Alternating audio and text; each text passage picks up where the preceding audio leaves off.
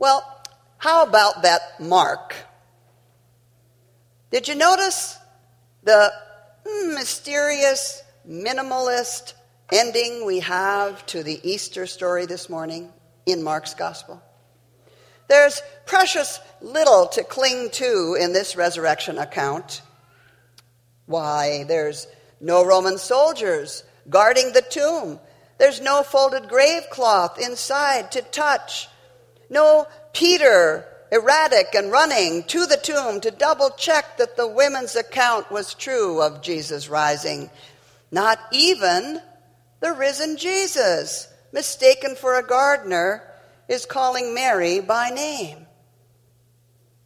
This many detailed account we often recall for Easter morning is a con- combination, a conglomeration of three Gospels Matthew and Luke and John, who have many more details for Easter morning. But today, we have the earliest description of that resurrection incredible event from Mark's perspective.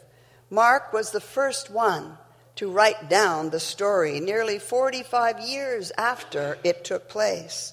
And from Mark's perspective, there is no Jesus appearing.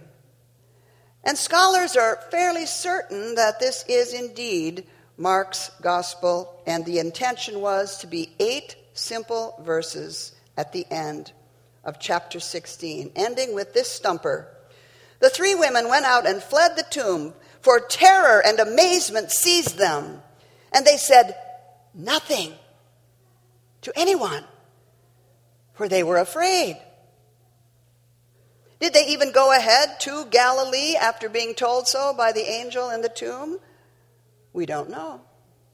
Did they find Jesus? What's the classic question now, if you're paying attention, that is? So, wait a minute. If the real witnesses to the resurrection froze in fear and said nothing to anyone, how is it that we know that Christ rose today? Hmm, obviously, this gospel isn't a preacher's delight for this holiest of holy days in our faith tradition. We skeptics like to have as many facts as possible within reach, and Mark leaves us wanting. But here's the truth I actually love Mark's version. It's not like those murder mystery dinners you go to where you get a variety of clues to help solve the puzzle of who done it. And the more facts that you record, the more solid is your belief. That's often the way people go about trying to believe in God. Well, give me a list of reasons why it's a real, true story. That's not the way that we will prove that Christ is risen. We have a tradition in the Lutheran Church and Christian in general that when the pastor or leader says, Christ is risen, the congregation says,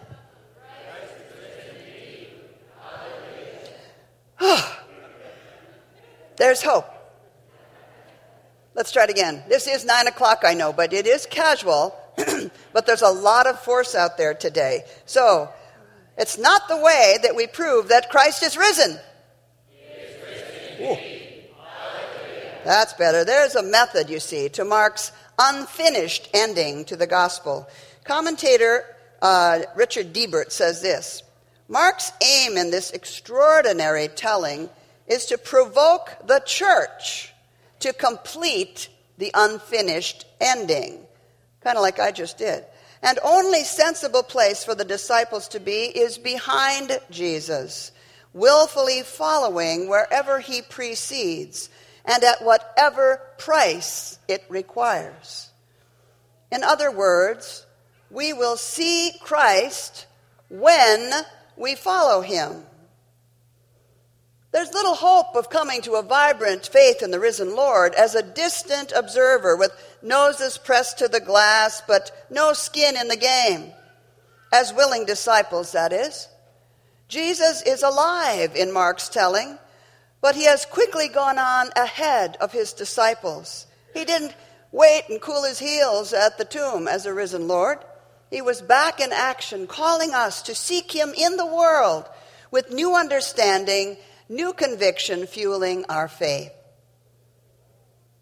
You've all heard stories, I know, or experienced those gripping God moments we talk about here at Upper Dublin. You've had them yourself, I know. Profound moments of assurance or wonder that God is really touching you or is alive, is invested in your own blood, sweat, and tears when you go out to help someone else, like repairing a home in Appalachia. You felt God's hand at times, I know, giving you courage to risk your own safety to defend a friend or against a bully in either grade school or at your work office. You shared your time and energy to transport a neighbor who's suffering from dementia or cancer. You've forgiven an annoying relative 70 times 7 when everybody else thinks you're nuts. such acts of self sacrifice and unconditional love are Christ's risen presence palpable within you, alive and well, and you are his witness. California preacher, we've heard of Rick Warren. He reinforces this experience I described by saying this Jesus did not die on the cross so that we could live comfortable, well adjusted lives. His purpose is far deeper. He wants us, Jesus wants us, to become like himself before he takes us to heaven. That is our greatest responsibility and our ultimate destiny. Christ is risen, disciples. And today in our gospel, the angel directs those women to gather disciples and Peter. Notice they kind of put there are disciples, of which Peter was one, but they, they notice they put disciples, Mark does, and Peter. Why would that be? Some say because it is Peter who denied him three times when the going got rough, and so he's singled out as someone especial to bring because he's going to find out he's, an, uh, he's forgiven and he's made new. In fact, he'll be in charge often of this whole enterprise. And then Peter is to go to Galilee with the disciples where they will see Jesus again. Galilee, you see. Why there? Well, that's where the disciples spent their training period. They were there with Jesus when he was unfolding his uh, miracles of casting out demons, of calming the storms at sea, of healing the sick and giving sight to the blind. But the disciples never understood who he really was. They were always mystified. How uniquely he was redeeming the world was not exactly breaking through up here the disciples were mostly confused. And it only got worse as you got closer and closer to the Jerusalem cross experience. Everything that now had been accomplished, however, in Jerusalem crucifixion, death, and resurrection would finally give them a grasp in Galilee when they saw Jesus on just exactly what his kingdom power was going to be accomplishing in this world. And that is, he has a power that is made perfect in weakness, in humility, in ruling with love. Now, you might agree that every time you turn on the news nowadays, it's hardly a love story. Our violent, death filled world seems stuck in a series of non-stop Good Fridays.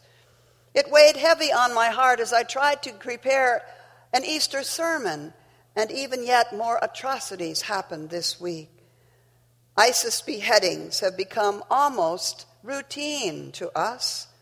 Burning of people, U.S. racism on the rise, it seems, in city after city. Intentional airplanes crashed into the Alps, killing everyone on board. Extremist Shabab group in Kenya this week, singling out 147 Christian students from the Muslims, laying them down and shooting them in the back of the head at night. It's easy to lose hope or want revenge. Add Iran and nu- the U.S. nuclear negotiations and the too familiar hatred recycling in the Holy Land between Israel and Palestine, between Arab and Jew, trying to manage living near each other within the same holy countries? Can we ever find peace? Evangelical Lutheran Church of Jordan and the Holy Land, Bishop Younan addressed these issues in an Easter sermon that he put out to us on email, and the whole world is receiving it. The question remains, says Bishop Younan, in the Middle East who will roll away the stone? The stone of extremism and violence, or the persecution of Christians in many ethnic religious communities. Who will roll away the stones of anti Semitism and Islamophobia? The obstacles, obstacles are so large, and we are just a few. Who will roll away the stone for us? Many believe military power and might is the answer. But when did military action ever bring an end to conflict? When did guns ever bring real and lasting peace with justice? The bishop continues on Easter. The women came to the tomb to anoint their beloved, but they found the stone, which was very large, had already been rolled back. The good news is that the living God has already rolled back the stone blocking our hearts and our lives. The stone of the tomb, seen today as forces of extremism, terror, and injustice, have already been moved aside by the power of the resurrection. These forces hold no power over those of us who choose to cling to the power in the risen Lord. Christ is risen. and He is the power of goodness over evil, of life over death, of love over hate, of light over darkness. Now is the time, my friends, to be living witnesses to the resurrection, says Bishop Younan. And so, fellow Easter people, are you really ready to leave here today also? as living witnesses to God's new day? Are you willing to go out in faith, following behind Jesus, and know that He is alive and making a difference through all of us? Then may our stories of hope and love and forgiveness take wing and soar First one story told, then another, breaking free to combine with others and others until the power of new life and hope and Easter joy fills the air all around the world. Just like this.